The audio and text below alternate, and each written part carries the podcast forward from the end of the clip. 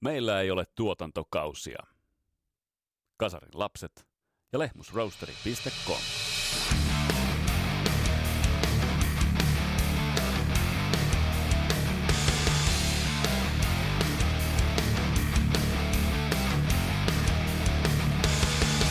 Tässä Kasarilapset podcastin jaksossa jatketaan meidän epätoivoistakin saagaa, jossa niputetaan 80-luvun vuodet, elatetaan ne jonkinlaisen paremmuusjärjestykseen. Tässä jaksossa käsittelyssä on vuosi 1981. Maagisia neloslevyjä. Vähän jälkipolttoja ja uutta aaltoa sitä kaikkea. Mun nimi on Vesa Viimpari, tämä on Kasarilapset podcast. Tervetuloa matkaan mukaan.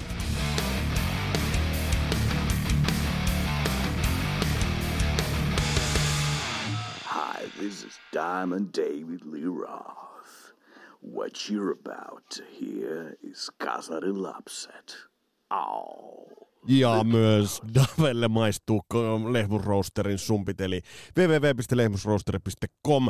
Sieltä koodi tuttu Rock and Roll Never Dies. Ja 15 pinnaa alennusta kaikista kahviteen ja kaakaon tilauksista. Kannattaa tilata, kannattaa tilata talvenkin varalle. Ja kun me rokataan, niin se tehdään totta kai Skippers Ampseillä. Mutta nyt lähdetään pikkuhiljaa kohti asiaa.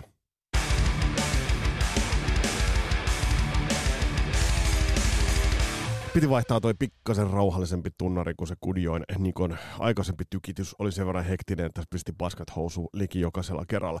Kiitokset Erik Grönvaljakson palautteista ja sen verran mm, tietoa, että näitä maailman hahmoja, jos nyt näin voi sanoa, niin näitä aina silloin tällöin otetaan haastattelua, jos on eri, erityisiä toiveita, niin pistäkää viestiä tulemaan. Nyt on saatu pikkasen, pikkasen linjoja maailmalle auki ja pyritään niitä hyödyntämään, mutta totta kai pidetään fokus myös tässä perusränttäämisessä. Ja nämä vuosikatsaukset ovat painaneet mua itse asiassa tosi paljon, koska kuten me jo tuon ensimmäisen jakson kohdalla huomattiin, niin äh, esimerkiksi tässä listauksessa nyt viimeiseksi asettua 1985 on kuitenkin, si, si, tuona vuonna luotiin kelpolevyjä, ja niin sama asia pätee tämänkertaiseen ja siellä yhdeksän sijoittuvaan vuoteen, kun puhutaan vuodesta 1981.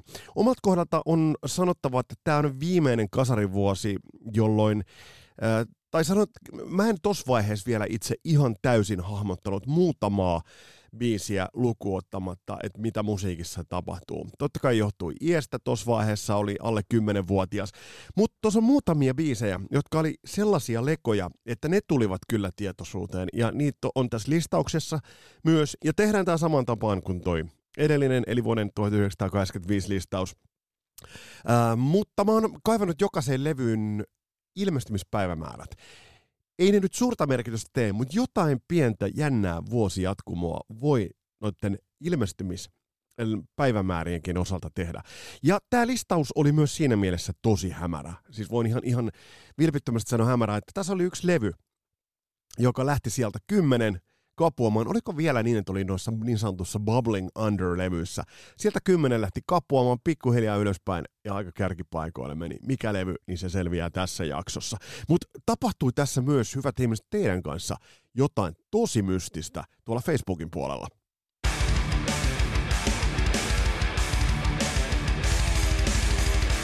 Nimittäin, kun mä ähm, lähden valmistelemaan tällaista jaksoa, niin mä teen aina sellaisen tietynlaisen äm, listauksen, että mikä, mikä sen, mä kerään eka niitä levyjä ja sitten mä katson sellaisen tietyn listauksen, että mikä näitä levyjä ehkä yhdistää, minkä tot aikaa yhdistää, mitä musassa, mitä kulttuurissa tapahtuu tohon aikaan. Ja ennen kuin mä kerron, että mitä mä olin kirjoittanut, niin Facebookiin, kun mä laitoin tuossa viikonloppuna, laitoin pikku teaserin, että nyt jatketaan näitä vuosilistauksia, niin Ville Hapoja kirjoitti näin. 1981 on seuraavana toipumista punkista ja New Wave of British Heavy Metal jälkilaineita. 82 In Number of the Beast oli vasta ensimmäinen kunnon suunnannäyttäjä. 81 ja ei hirveästi kerrottavaa jälkipolville. Näin kirjoitti Ville Hapuoja. Aika lailla samoissa, samoissa ähm, aatoksissa ollaan. Mä olin nimittäin kirjoittanut tällaiset ranskalaiset viivat kuin synat, post-punk, kasarin soundin opettelua, niin sanotun uuden aallon kulta-aikaa ja punkin rippeet vielä näkyvissä, maagisia neljänsiä levyjä. Aika lailla aika lailla ollaan kyllä Villen kanssa oltu tuossa kohtaa äh, samoilla linjoilla, täällä nyt puhelimetkin lentelevät. Mutta lähdetään vähän katsomaan tot, tot vuotta ja ottamaan sellaiset Bubbling Under-levyt, eli mitä sieltä löytyi, mitä julkaistiin ja mitkä värittivät. Ja tässä kohtaa tarkemman tarkastelun saa ehkä tämä meidän kasarilapset Pirran äh, ominaisempi osio, mutta mä mainitsin tossa, että kun yhdeksänvuotiaana talsin sitä Metsäkulman katua sinne kelta maalattuun kivirakennukseen, niin oli muutamia juttuja, jotka tolloin tulivat jo hyvin vahvasti esille. Ja tästä lähdetään kasaamaan tätä meidän niin Bubbling Under-osastoa.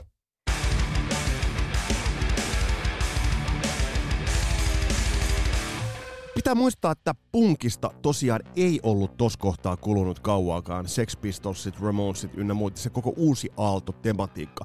Ja se kuuluu itse asiassa vuoden 81 musiikista aika selkeästi. Kim Wilden Kids in America äm, on, on yksi näistä, joka yhdistää tavallaan punkmaista imagoa ja sitten aika suoraviivasta äm, tällaista yrittää markkeerata tällaista katusoundia. Mä muistan, kun meillä oli alaasteen äh, levyraati, kyllä legendaarinen levyraati, joka sitten joka luokassa järjestettiin. Muistaakseni meidän luokalta Niina toi tämän biisin. Ää, ja mä olin itse ihan, että wow.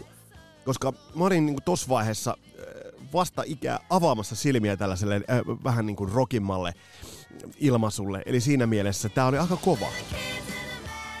Tästä biisistä tähän nyt sitten puhki soitettiin tohon aikaan niin kuin läpeensä. Ää, mun, nyt kun tämän kuuntelin pitkästä, pitkästä aikaa, yllättävän hyvä biisi. Ja tässä kuuluu se punk, tässä kuuluu uusi aalto.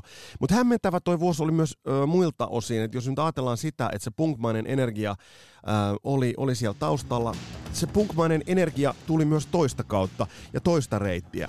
Vaikka sitten taas Stray Cats on täysin toista genreä ja Stray Cats on täysin toista maastoa, niin vuonna 81 se punkmainen energia ikään kuin työns itseään, pyrki pulpahtelemaan vähän eri paikoista. Ja Kids in America ja tämä olivat kyllä ne soundit, jota myös 9-vuotias Vesa sai vuonna 81 nauttia. Ei täältä voinut välttyä silloin missään.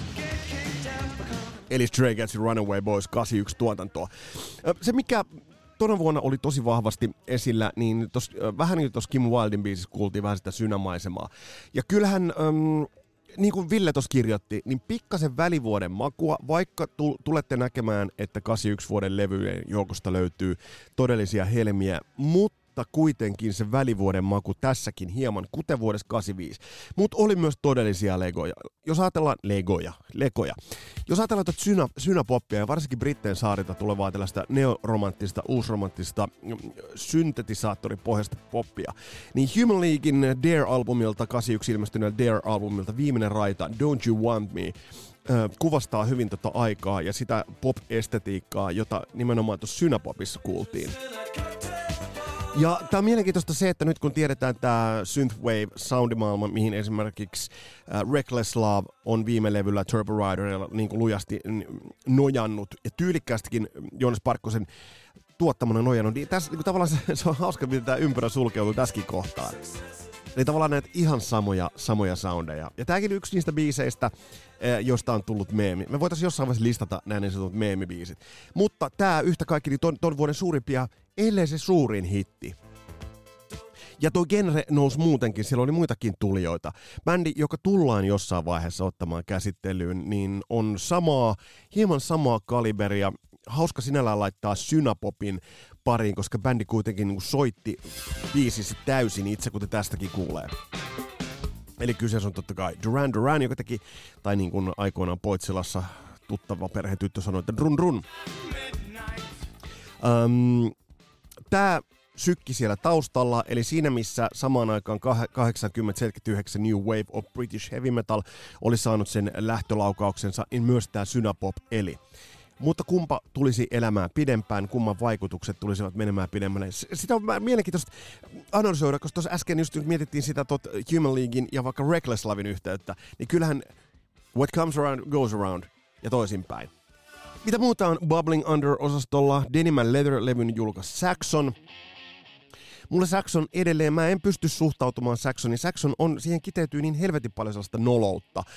Um, Denim and Leather varmasti meni Britteen saarella niin kovasti läpi, ja varmasti oli ton New Wave of British Heavy Metalin kovinta kärkeä, mutta sitten kuten tiedetään, niin tämä jäi pirkkatasolle. Tämä ei, tää ei tehnyt sitä, mitä Irmat ja muut tekivät. Sinällään tämä on ihan niinku muotovaliota tekemistä, eihän sitä voi kukaan kiistää. kiistää.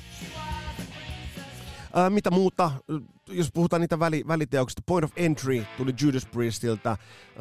Onko välityö vai ei? Heading Out to the Highway, iso hitti Jenkeissä ja sitä sellaista niinku Priest-soundia Jenkeissä. Mutta kuitenkin putoks toi levy jollain tavalla välimaastoon, mene ja tiedä. Mutta kun tältä pohjalta lähdetään rakentamaan tätä vuotta 81, niin oot jo huomattavasti paremmin kartalla. Eli tosiaan, tämä on sitten Kasarin Soundin opettelua, Synan kanssa toimimista. Yksi bändi, joka tuossa listauksessa on, niin kokeilee ensimmäistä kertaa Syniä aika varovaisesti tosin vielä. Ähm, punkin rippeet ovat kaiken yllä, se punki, punkista toipuminen, ehkä siitä vähän irtiotto äh, ja uuden Soundin opettelu. Tätä kaikkea on vuosi 81 lähdetään kahlaamaan vähän läpi, että mihin järjestykseen meikäläinen löytää tuolta ne top 10 80-luvun ja vuoden 81 nimenomaan levyt. Lähdetään liikkeelle.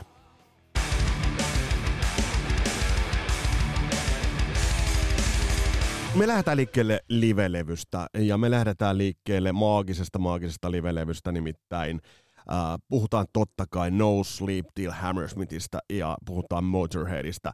Mm, jos nyt ajatellaan Motorheadia, niin siinä oli vahva, vahva kolmen levyn kattaus alla. Uh, Ace of Space, Overkill ja Bomber-levyt, jotka on, on niin kovat levyt. Bändi rundas tohon aikaan helvetin kovaa omalla mittapuullaan.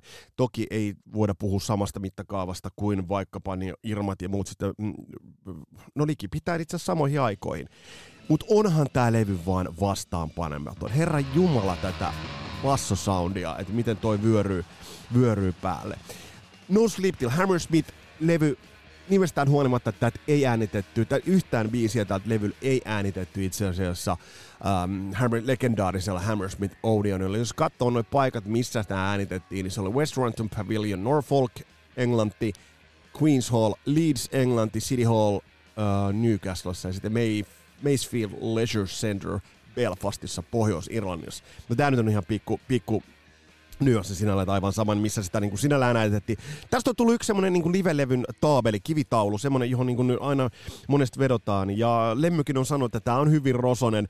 Ja se, se rososuuden itse asiassa kuulee... Tää. Animal Taylor. Great job, Phil pääset raiteille, mutta mitä väliä, siinä vaiheessa kun muut tulee kyytiin, niin sit mennään. Ja on tää niin, niin raakaa runtaamista, ja kuten itse asiassa ähm, Lemmy Kilmister on itsekin sanoi tästä levystä, että tää oli raaka, tää oli dokumentti, bändi oli äh, kovimmassa kiertueputkessaan tohon aikaan, ja tää vaan naulattiin kasaan, ja tää on In Your Face-levy. Mutta kyllä yhtä kaikki Lemmy myöntää sen, että äh, kun aina otetaan nyt se, että onko nykyään ollaan keskusteltu taustanauhoja vai ei, niin kyllä Lemmykin myöntää, että tällä nimenomaisella levyllä on käytetty vokaalidubbauksia, mutta se on tietysti niin kuin ihan, ihan ainoastaan ja vain niin kuin välttämättömyys. Mutta kun puhutaan sitä punkista, niin äh, kyllähän tässä on niin kuin punk all, all over läsnä. Mutta niputtaako tämä sitten jollain tavalla tämän Motorheadin kultaisen kauden? Tässä on yksi vuoden 81 teema, kultaisten kausien niputus. Ähm, ainakin Motorheadin osalta tämä tavallaan paketoi sen. Iron Fist, joka tuli 82, oli loistava, hyvä levy, siis ei nyt loistava levy, mutta täyspainoinen Motorhead-levy mutta ei se ollut sitten taas ihan enää sitä tasoa, mitä tuo edeltävä studio, studiolevyjen kolmikko. Mutta siellä 10, äh, ja kun katsotaan päivämäärä, 22.7.1900 81 ilmestynyt Motorheadin No Sleep Till Hammers. Ja nyt muistetaan muuten nämä mun sijaluvut menee taas aivan miten sattuu, mutta se itse asiassa vähän niin kuin kuuluu tähän juttuun.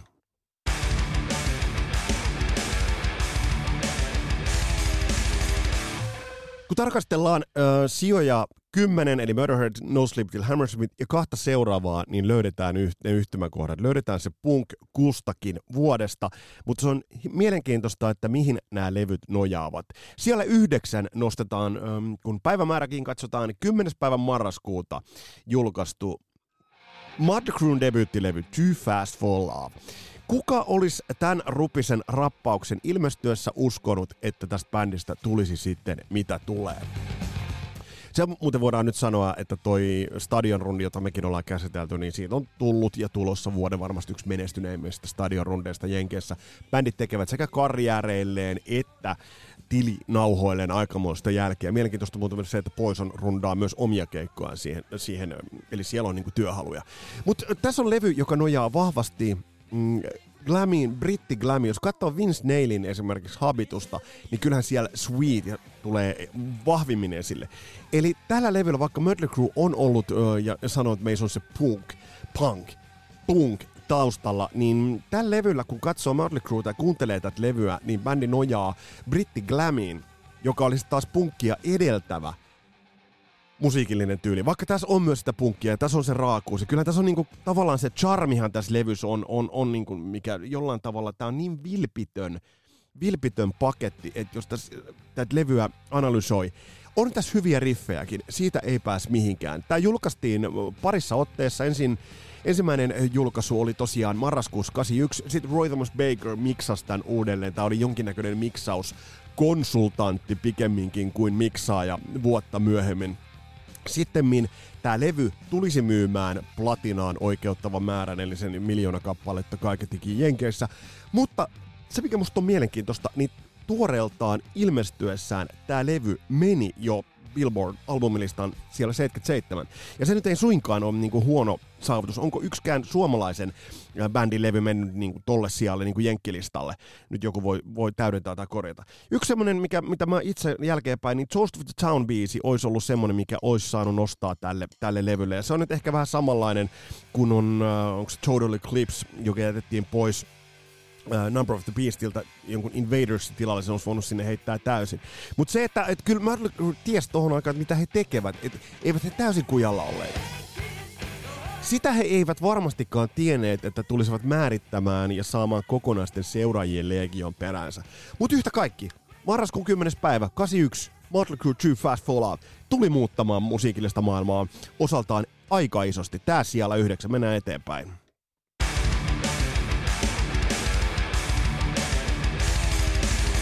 Um, kun puhutaan niistä bändien levyistä ja sellaisista aikakausien vaihdoksista, ää, nyt tullaan niihin neljänsien levyjen taikoihin. Tämä 81 on jollain tavalla neljänsien levyjen luvattumaa. Whitesnakein neljäs levy ilmestyi 11. päivä 4. 1981. Puhutaan Come and Get It-levystä. Ää, tästä olisi tuleva siihen saakka menestynein Whitesnake-levy Brittilista, Brittilista kakkonen. Uh, ja mielenkiintoinen muuten listapoiminta löysi, että tämä meni Suomen virallisella listalla, jos silloin se oli virallinen lista. Meni siellä kolme. Ja tässä on muuten hieno uh, Dave-hetki. Haha, ja sit mennään. Mutta tässä on mielenkiintoinen. Tää levy, uh, Come and Get It, uh, tosiaan 80-luvun ihan alkuvuosille tehty. Siellä oli Radiant Willing huikea menestys, listamenestyskin taustalle. Se on mielenkiintoista, tästä tuli bändin vieläkin suositumpi levy Briteissä. Mutta tässä on vielä se brittiläinen barroom boogie, tietty nolous, josta mm, David Coverdale ei päässyt eroon millään tavalla, muulla tavalla kuin vaihtamalla soittajia. On tässä mun mielestä niinku biisejä, ja tämä on niinku ensi, ensimmäisiä Whitesnake-biisejä, jonka tämä muistan kuuleeni jo tuolloin, niin um, Don't Break My Heart Againissa on sitä samaa. Tää periaatteessa tämä antaa jo osviittaa Slide It Inistä, mutta kuitenkin um, tässä on se sellainen barroom boogie-meininki. Um, ja sitten kun katsoo kun suhteutetaan sitä, että toi äskeinen, eli Too Fast for Love, meni Billboard-listalle 77 siellä.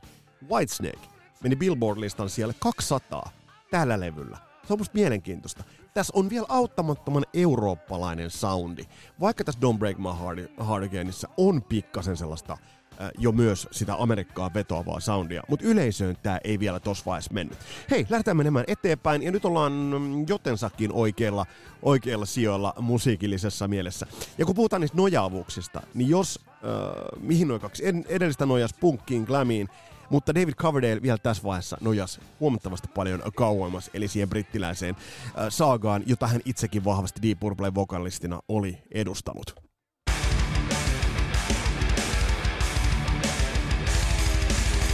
Kaupallinen menestys, kaupallinen menestys ja kaupallinen menestys. Paatuneenkin taiteilija jossain vaiheessa tajuaa, että ehkä voisin tilinauhaani hieman laventaa, ehkä voisin saada haltuuni uusia yleisöjä.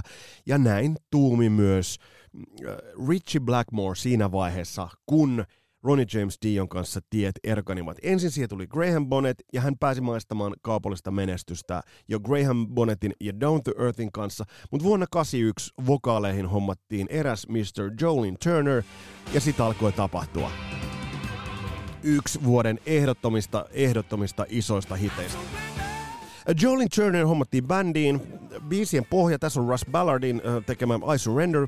Ja mielenkiintoista on se, että biisien pohjat oli jo valmiiksi tehty. Ja Jolin Turner on jälkeenpäin sanonut, että hän joutuu laulamaan huomattavasti korkeampaa äänialaa kuin mihin hän oli tottunut hyvän duunin tekee. Ja tässä kohtaa, kun mä mietin tätä Jolin Turneria, niin hänen uransa sitten tiedetään, että tiet erkanivat esimerkiksi Richie Blackmoren kanssa. Ja kun tiedetään, mitä tälläkin listalla tulee olemaan, niin minkä takia Jolin Turneria ei löydetty amerikkalaistaan isompaan bändiin? Totta kai Rainbow oli iso bändi. Tämä levy ilmestyi Difficult to Cure, ilmestyi kolmas päivä helmikuuta 81, aika sinne alkuvuoteen. Tämä oli kaupallinen jatke. Se, mikä tässä on mielenkiintoista, niin Richie Blackmore on, on sanonut, että hän tuolloin ihaili Foreignerin soundia. Ja näissä kieltämättä on samaa, mutta koska tämä kuitenkin ehkä vielä tavallaan on linkki vanhan ja uuden Rainbow välillä. Eli mä tarkoitan sitä, että tässä on se kaupallinen Rainbow, ja sitten tässä on kuitenkin on se Rainbow, joka nojaa siihen ehkä purplemaiseen taustaan riffittelyyn. Eli tässä on tavallaan, ollaan vähän niin kuin kahden koulukunnan välissä. Niin Richie Blackmore ei päässyt kuitenkaan sitten edes Bent Out of Shapeillä menemään niin kaupalliseen ää, päähän, kun ehkä hän kenties tos vaiheessa olisi halunnut mennä. Mä uskon, että hän olisi kyllä sinne mennyt. Tämä on linkki vanhan ja uuden Rainbow välillä, mutta erittäin, erittäin hyvä levy. Ää, ja tämä muodostui varmasti, mä veikkaan, että tämä muodostui monelle mun sukupolven jantterille ja jantterittarelle. Niin onko semmonen sana, mutta jantteritar. Jant, no joo, niin muodostui rakkaaksi levyksi. Ja tuo I Surrender ja totta kai monet, monet muut, Magic, monet muut levyt tällä, tai biisit tällä levyllä ää, olivat sellaisia, joita oli helppo lähestyä. Ja tätä on edelleen, tätä levyähän on, on tosi helppo lähestyä. Mutta mennään eteenpäin. Tämä oli siellä seitsemän, siis Rainbow Difficult to Cure. Ää, ja sitten mennään levyyn, joka ilmestyi 12. päivä helmikuuta 1981.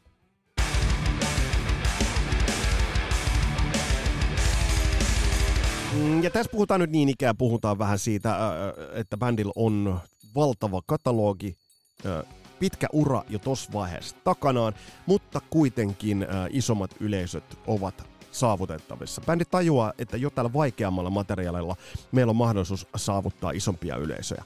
Mä luulen, että tällaisten aatteiden äärellä oli Rush, kun julkaisi tosiaan 12. päivä helmikuuta 81, armovuoden 81 levyn Moving Pictures. Tämä levy on selkeästi askel kohti kaupallisuutta. Tässä on lyhyempiä biisejä, äh, vähemmän sellaista uttua, vähemmän sellaista, vähän sellaista niin kuin happosta, happosta meininkiä. Vaikkakin XYZ tässä taustalla soi, joka saavutti Grammyn oli parhaana instrumentaalina. Ja tätä on varmaan kymmenet ja kymmenet ja kymmenet ja taas kymmenet rumpalit opetelleet. Mutta se, minkä mä huomasin itse aikoinaan vaihto ollessa, joo mä oon ollut vaihto niin ähm, miten kuitenkin tämän levyn biisit, äh, ajatellaan Tom Sawyeria ja sitten Limelightia, niin näistä tuli kuitenkin amerikkalaisen rockradion rakastamia biisejä. Eli nämä oli helppoja biisejä äh, myös yleisölle ottaa haltuun. Ja tämä avasi isot isot markkinat. Eikä ihme, että tämä levy myi yli 5 miljoonaa kappaletta. Eli bändi pääsi suuremman yleisön äärelle. Ja kaikille musarunkkareille tiedoksi, tämä oli ensimmäinen levy, millä Geddy Lee soitti Fenderin Jazz-bassolla. Pikku herkullinen detalji löytyy niin kuin tästä levystä. Eli tässä mielessä, ää, jos nyt puhutaan tästä ää, Moving Picturesista, niin bändi onnistui. Mutta mä jotenkin koen, että bändi onnistui tässä vähän niin kuin halaamaan kummatkin puolet. Eli he saivat tällaisia radiohittejä, mutta siis saivat kuitenkin sen ison yleisön merkittävän yleisön saivat haltuunsa. Eli tässä kohtaa bändi onnistui mun mielestä erittäin, erittäin hyvin. Saivat nämä kummatkin puolet haltuunsa. Mutta meidän on aika mennä eteenpäin. Ja meillä on kärkiviisikko öö, näpeissämme. Varmaan ehkä aavistatte, mutta ehkä kuitenkin tulette yllättymään.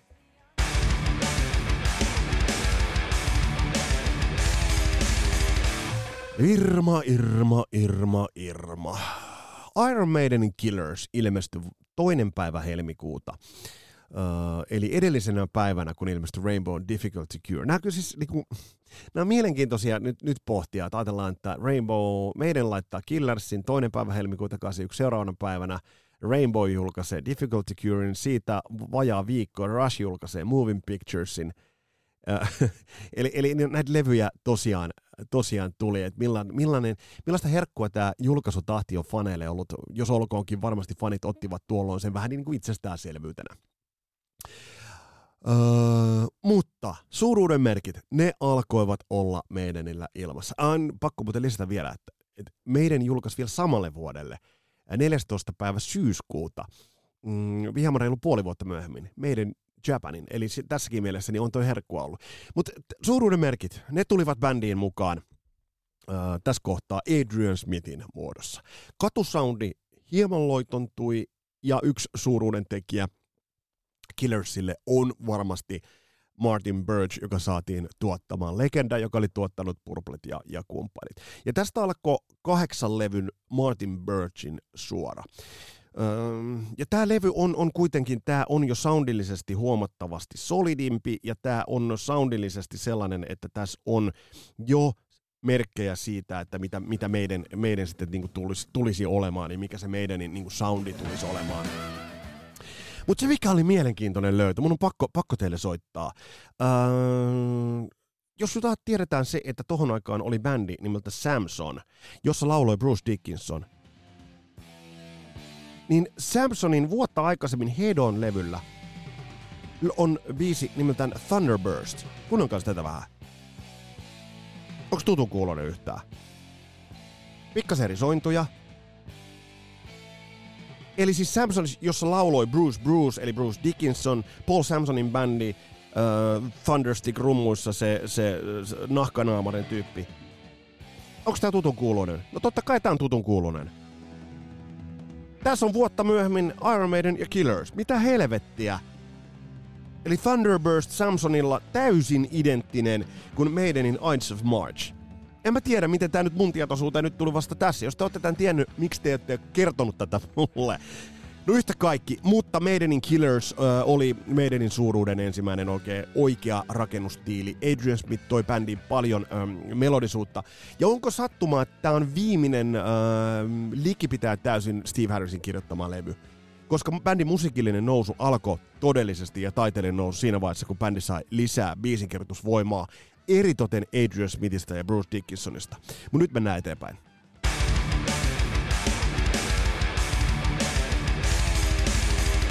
Tätä levyä mun oli hyvin vaikea laittaa tähän. Mä pitkään mietin, että tekisinkö näin, mutta kyllä mä tein. ACDC For Those About to Rock ilmestyi loppuvuodesta 1981, 23. marraskuuta. Tämä oli bändin viimeinen Matt Lang-levy. Tässä kuuluu vielä Matt Langin kädenjälki erittäin erittäin selvästi. Tämän jälkeen vaihtoko bändi pikkasen ja vaihtoko Matt Lang pikkasen, ähm, en nyt sano leiriä, mutta Matt Lang alkoi ton jälkeen työstämään pyromaniaa ja iskemään tos tossa suhteessa kultasuoneen. Ja Matt Lang, tässä on nyt, me tullaan erääseen levyyn tuolla ihan, ihan tuota pikaa, niin on, on ne ehkä syyt, miksi Matt Lang tossa kohtaa alkoi polttaa itseään aika lailla loppuun.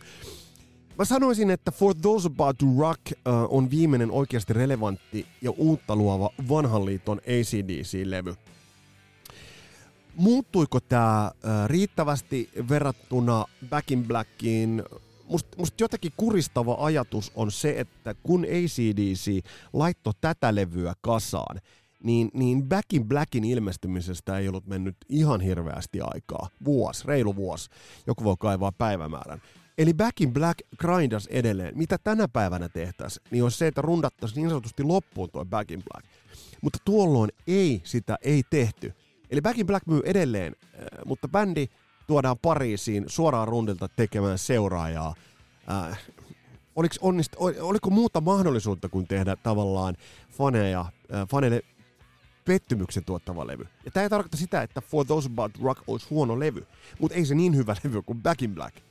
Ähm, Matt Langen tuotanto kuuluu tästä äh, edelleen kirkkaasti, mutta ei enää niin selvästi. Eli lipsuiko tässä kohtaa Matt Langen ote? mm, Mä en sanoisi, että lipsuis, mutta mut, ehkä tietyt suhteet tulevat jossain vaiheessa loppuun ja se on ihan luontevaa. Ja tässä kohtaa tämä oli Matt Langen ja, ja ACDCin viimeinen, viimeinen levy, jonka yhdessä tekivät. Klassista ACDCtä ja nousee kyllä vuoden 81 levystä sijalle neljä ihan selkeästi. Sitten mennään kärkikolmikkoon. Ollapas me menty reipasta vauhtia tässä vaiheessa, mutta mennään kärkikolmikkoon ja tarkastellaan eka vähän sitä kärkikolmikkoa ja sitten sit lähdetään menemään yksi kerrallaan noita levyjä läpi.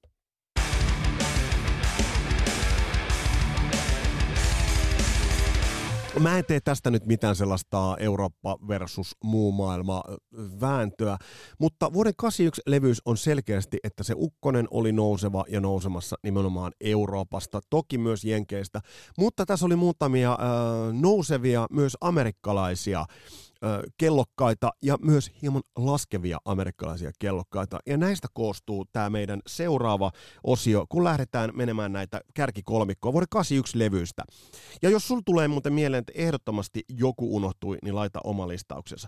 Mutta sitten mennään päivämäärään. Lähdetään päivämäärään edetä. 29. päivä toukokuuta vuonna 1981 lävähti tämä ilmoille. Kyllä, Van Halenin tummanelonen Fair Warning, jälleen nelosalbumi. Unchainedin riffi, tämä me tiedetään kaikki. Ja äh, tässä kohtaa bändi oli tehnyt äh, kolme levyä alle, kepeis kepeis merkeissä.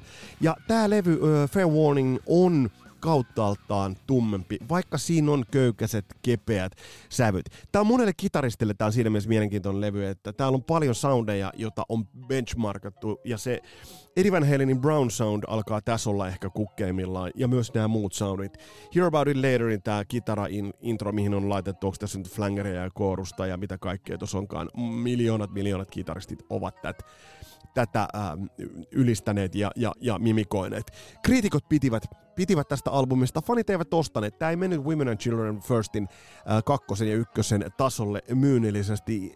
Mä en tiedä, mulle tämä levy sitten taas ää, aikoinaan, kun näitä alkoi ottamaan haltuun, niin mulle tämä levy oli ton 84 jälkeen se, joka on ollut mulle muodostunut rakkaimmaksi, ehkä klassisimmaksi ähm, Van Halen soundiksi ja Van Halen biisistöksi. Ja tavallaan turha ehkä sanoa että siitä tummuudestakaan, että jos nyt ajatellaan, että tässä on tää So This Is Love. Ehkä kepeintä railakkaa, tässä menee taas tää volyymi alas. Mä en tehnyt mitään menee alas. Et onhan tässä kepeyttäkin. Se, mikä harmittaa suunnattomasti Van Halenin osalta, on se, että miten vähän bändiltä on relevanttia ja hyvää videomateriaalia. Et esimerkiksi nimenomaan täältä Warning kiertueelta löytyy ne muutamat biisit. Taitaa olla just Hear About It Later, Unchained ja So This Is Love. Uh, sitä herkkua soisi näkemään enemmänkin, mutta kun sit, musta tuntuu, että sitä ei vaan ole. Mä en tiedä, miten se suur ero on ollut niin suuri, että Gene Simmons on äänittänyt kaiken ja nämä kunnit ei mitään. Ai ai, tää kyllä rullaa. Ja tässä on nimenomaan Michael Anthony, Alex Van Halen kaksikko tuolla taustalla. Aivan huikea. Diiku, diiku, diiku, diiku, diiku. Ja pitää sen tosi, tosi kepeänä. Mutta sitten mennään siihen tämän, kertaisen listauksen ää, todelliseen, todelliseen painajaseen. Se muuten todettakoon, kun mä sanoin tuossa aikaisemmin, niin Van Halen toi tälle levylle ensimmäistä kertaa myös Syn ja levyn loppupuolelta löytyy vähän sellaista kokeellista synämaisemaa. Siellä oli muistaakseni soitettu vielä niin, onko uh, One Foot Out of the Door vai minkä intro, että kitara oli laitettu vaan sinne studiolattialle ja sitten Alex oli soittanut ja se kitara resonoi ja siihen liittyy jotenkin syn ja ää, sen aikaista kokeellisuutta. Sinällään hauskaa, että nämä kokeilee noin varovasti, kun samaan aikaan esimerkiksi tuossa alussa kuultiin, että Human Linkit ja muut tyke, tykitteli johon täböllä äh, synthwave-soundeilla, joita sitten löytyy ja tulisi löytymään sitten myös myöhempinä, myöhempinä vuosina löytymään sitten No vaikka, Reklaslavin-levyt. Mutta hei, mennään eteenpäin. Meillä on kärkikaksikko. Ja tämä sija kaksi, mä oon ihan tähän nauhoitukseen saakka, mä oon mä oon tässä pohtinut, laittaisinko mä sen ykköseksi. En mä sitä nyt laittanut ykköseksi, äh, mutta se menee siellä kaksi. Ja kärkikaksikko on, voidaan sanoa, vähän samaa perhettä.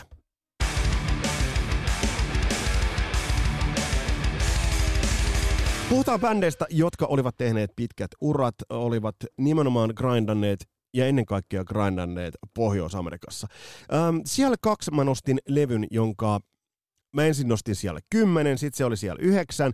Se nousi. Mä koko ajan kohdin, että ei tämä voi olla noin alhaalla tämä levy. Ja tässä puhutaan äh, legendaarisesta amerikkalaisesta bändistä nimeltään Foreigner. Kyllä. Ja tää on levy, mä laitan nyt tähän henkilökohtaisen disclaimerin tähän näin. Mä en tätä suinkaan aikalaisena löytänyt neloslevyä. Mä en edes väitä, että yhdeksänvuotiaana olisin tämän jostain niin löytänyt. Mistä helvetistä mä olisin sen voinut tehdä. Vasta Agent Provocateur-levy oli se, joka tuli meille kaikille tutuiksi. Mutta tää on levy, joka on alkanut mennä mulle ihon alle tehokkaammin, tehokkaammin ja tehokkaammin. Ja siihen on monta, monta syytä. Levy ilmestyi toinen päivä heinäkuuta 1981. Varsinainen jukebox smasher. Tällä levyllä on kaikki, kaikki kohdallaan. Hitit, tuotanto, biisit. Se, että millaiseen uraan tää tulee. Bändi oli just kutistunut nelimiehiseksi, sen takia tekevät nimellä neljä tekevät tämän levyn. Tää, ähm, Tämä on vähän kuin Rainbow Difficult to Cure. Tämäkin oli iso askel vieläkin kaupallisempaan suuntaan. Ja voi pojat, veikö Foreigner tässä kohtaa se kirjakuoren pitkälle? Tätä kertsi kun kuuntelen, mä mietin sitä, että minkä takia, jos ajatellaan vaikka Queenia, ja ajatellaan musiikillisesti soitannollisesti Queenia, Queenista puhutaan sellaisena äh, ikään kuin, että sitä ei kritisoida, ja että se on niin silkkaa parhautta. Paikotellen onkin. Mutta miksi Foreignerista ei puhuta samaa tahtia? Tämä on viety tuotannollisesti ja soitannollisesti pidemmälle kuin Queenin tuotanto, en puhu nyt Queenin 70-luvun tuotannosta, mutta jos nyt tarkastellaan noita samoja aikoja, niin tämä on viety niin pitkälle, ja tuossa on tuotanto hiton paljon pidemmällä kuin Queenillä. ja se johtuu totta kai totta kai Matt Langesta. Tämä on soundillisesti silkkaa Matt Langen neroutta. Ja tämä on jännä, kun tämä kuuntelee varsinkin korvanapeella, niin tämä täyttä tulevien, niin kuin todettiin jo tuolla aikaisemmin Matt Langin jaksossa, täy, täynnä tulevien Def Leppard-levyjen tuotannollisia ratkaisuita ja pieniä kikkoja. Ja varsinkin tämän levyllä kannattaa kuunnella esimerkiksi ähm, kitaroita ja taustalauluja. Täältä löytyy löytyy sellaisia soundeja, selkeästi soundeja, voi, voi jopa kuulla Matt Langen soittavan tiettyjä juttuja. Ja, ja taustalauloissa on sitä samaa niputusta, mitä sitten tulisi tekemään vielä pidemmälle vietynä Def Leppardin kanssa. Ähm, kuten sanottu, huikea biisikattaus myös tunnetumpien biisien äh, takana. Esimerkiksi tuo Break It Up, vaikka se oli siinä kolmas sinkkujulkaisu, niin se, to, toi ei ole niin tunnettu äh, Foreigner-biisi. Kuusikertaista platinaa mm, pelkästään Jenkeissä. Todellinen Jukebox Smasher, Jukebox Hero ja Waiting for a Girl Like You. Girl like you. Täydellinen pakkaus, täydellinen levy tohon kohtaan on Foreignerin nelonen. Todella, todella vaikuttava levy ja mä suosittelen todella, että otat, otat sen haltuun.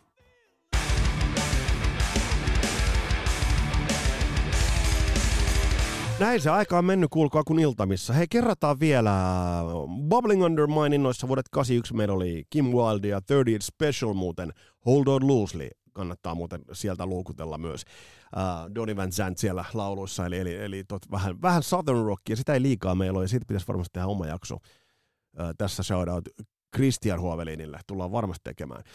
Um, mutta kun tosiaan The Bubbling Underrated jälkeen tultiin siellä 10 Murderheadin No Sleep Till Hammersmith, siellä yhdeksän Motley Crue Too Fast for Love, siellä kahdeksan Whitesnakein Come and Get It, siellä seitsemän Rainbow Difficult to Cure, äh, siellä kuusi Russian Moving Pictures, siellä viisi Irma Killers, siellä neljä ACDC For Those About to Rock, siellä kolme äh, Van Halenin Fair Warning ja siellä kaksi Foreignerin nelonen. Mutta, hyvät ihmiset, Arvaatteko jo, mikä on vuoden 1981 tykein levy? No minäpä kerron teille, se on tämä. Kyllä, tässä menee podiumin kaksi korkeinta paikkaa menee vahvasti, siis kolme, tai siis podiumhan menee kokonaan pohjois-amerikkalaisittain. Van Halen, Foreigner ja Journey. Tää äh, Billboard-listan ykkönen, Journeyn tunnetuin ja myydyin levy. Don't Stop Believing Biisi, joka on meemi. Biisi, joka on legenda. Biisi, joka on miljardikerhon jäsen suoratoistoissa. Biisi, joka on verrannainen Afrikaan. Biisi, joka on verrannainen Rosannaan. Tämä biisi on amerikanaa.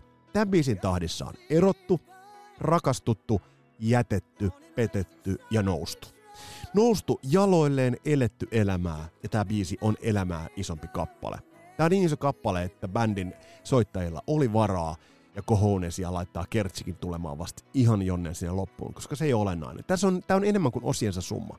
Neil Seanin tämä kitaralikki, joka tulee tuolta alta, se on enemmän kuin osiensa summa. Yksin jossain muualla se olisi jotain ihan muuta. Steve Perry tällä levyllä albumilla, Escape-albumilla, joka ilmestyi vuonna, äh, no kyllä vuosi tiedetään, 17.7. Äh, Steve Perry maagisimmillaan. Toki mun on pakko sanoa, että Arnel Pineda hakee uudella levyllä vähän samaa raspia, samaa soundia. Mm, bändi on tosi ilmavassa iskussa. Bändi äh, ohjaa itseään. Bändi on soitannollisesti äh, ihan täysin fokuksessa ja lurulattiassa. Eli siis bändi tietää täsmälleen, mitä tekee. Äh, Don't Stop Rick Beato on tämän, tämän biisin purkanut, käykää katsomassa sieltä niin pa- tarkemmat analyysit, mutta tässä on niin monta monessa. Ajatellaan nyt rumpukomppeja esimerkiksi. Tässä ei ole mitään sellaista niin kuin läpeensä konventionaalista. Ei sovituksessa, ei soitossa. Tää komppi. Eli pieniä juttuja, herra jestas noin pieniä juttuja, mutta kun ne laitetaan kaikki tyylikkäästi nippuun, niistä tulee äärimmäisen isoja le- asioita. On tää hyvä levy muutenkin, Escape. Tää on äh, huomattavasti monipuolisempi kuin ajattelisi. Ajatellaan se, tämän Stone in Love-biisin kepeys, sellainen pöljämäisyys, kaikki. Niin, tää on niin yksinkertainen riffi, eihän kukaan tällaista niin kuin, vakavissaan voi tehdä. Silti tää rullaa äärimmäisen hyvin. Ää, levy myös rokkaa, että ei tää ainoastaan ole niin kuin kevyttä höttöä. Ajatellaan Keep on Running.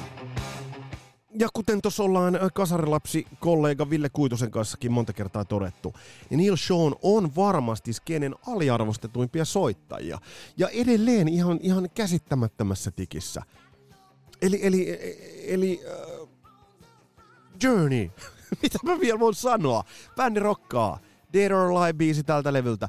Ja tämä merkitsi hieman kuitenkin sitten myös, tässä oli tietty haikeus ilmassa. Et ajatellaan sitä, että me tiedetään, että mitä Journeylle kävisi niin tämän jälkeen. Eli se ura lähti äh, laskuun. Mutta With Open Arms, hei ihan oikeastaan, bändejä tulee, bändejä menee, ja jos bändi jättää tällaisen levyn, heinäkuun uh, puolen välin jälkeen ja 81 ilmestyneen levyn kuin Escape, niin kaikki on hei hyvin. Kaikki on ihan hyvin.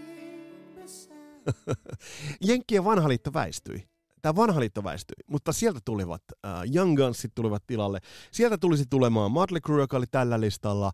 Sieltä tulisi tulemaan Van Halen, sieltä tulisi lukuisia Bon Jovit ja kumppanit. Mutta vuoden 81 uh, vakuuttavimman päästötodistuksen pöytään tässä kattauksessa iskee Journey levyllään Escape.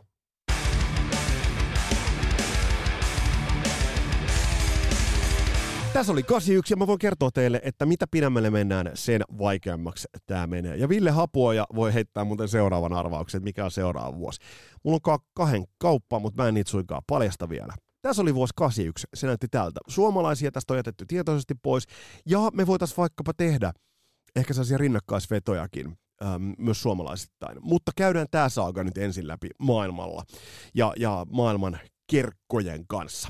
Tässä oli tämänkertainen Kasarelps podcast. Mun nimi on Vesa Wienberg. Palataan astialle. Moro!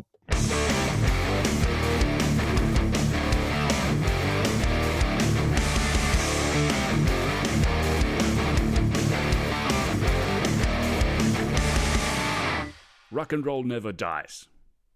Children of the 80s and lehmusroastery.com.